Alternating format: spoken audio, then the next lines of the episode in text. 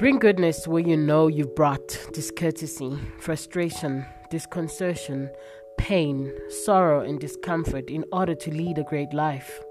You won't bear life or live graciously without apologizing to the ones you've hurt. Once you do better, the weight on your shoulders will fall off and peace will start to resurface, making you live a better life than the one you had.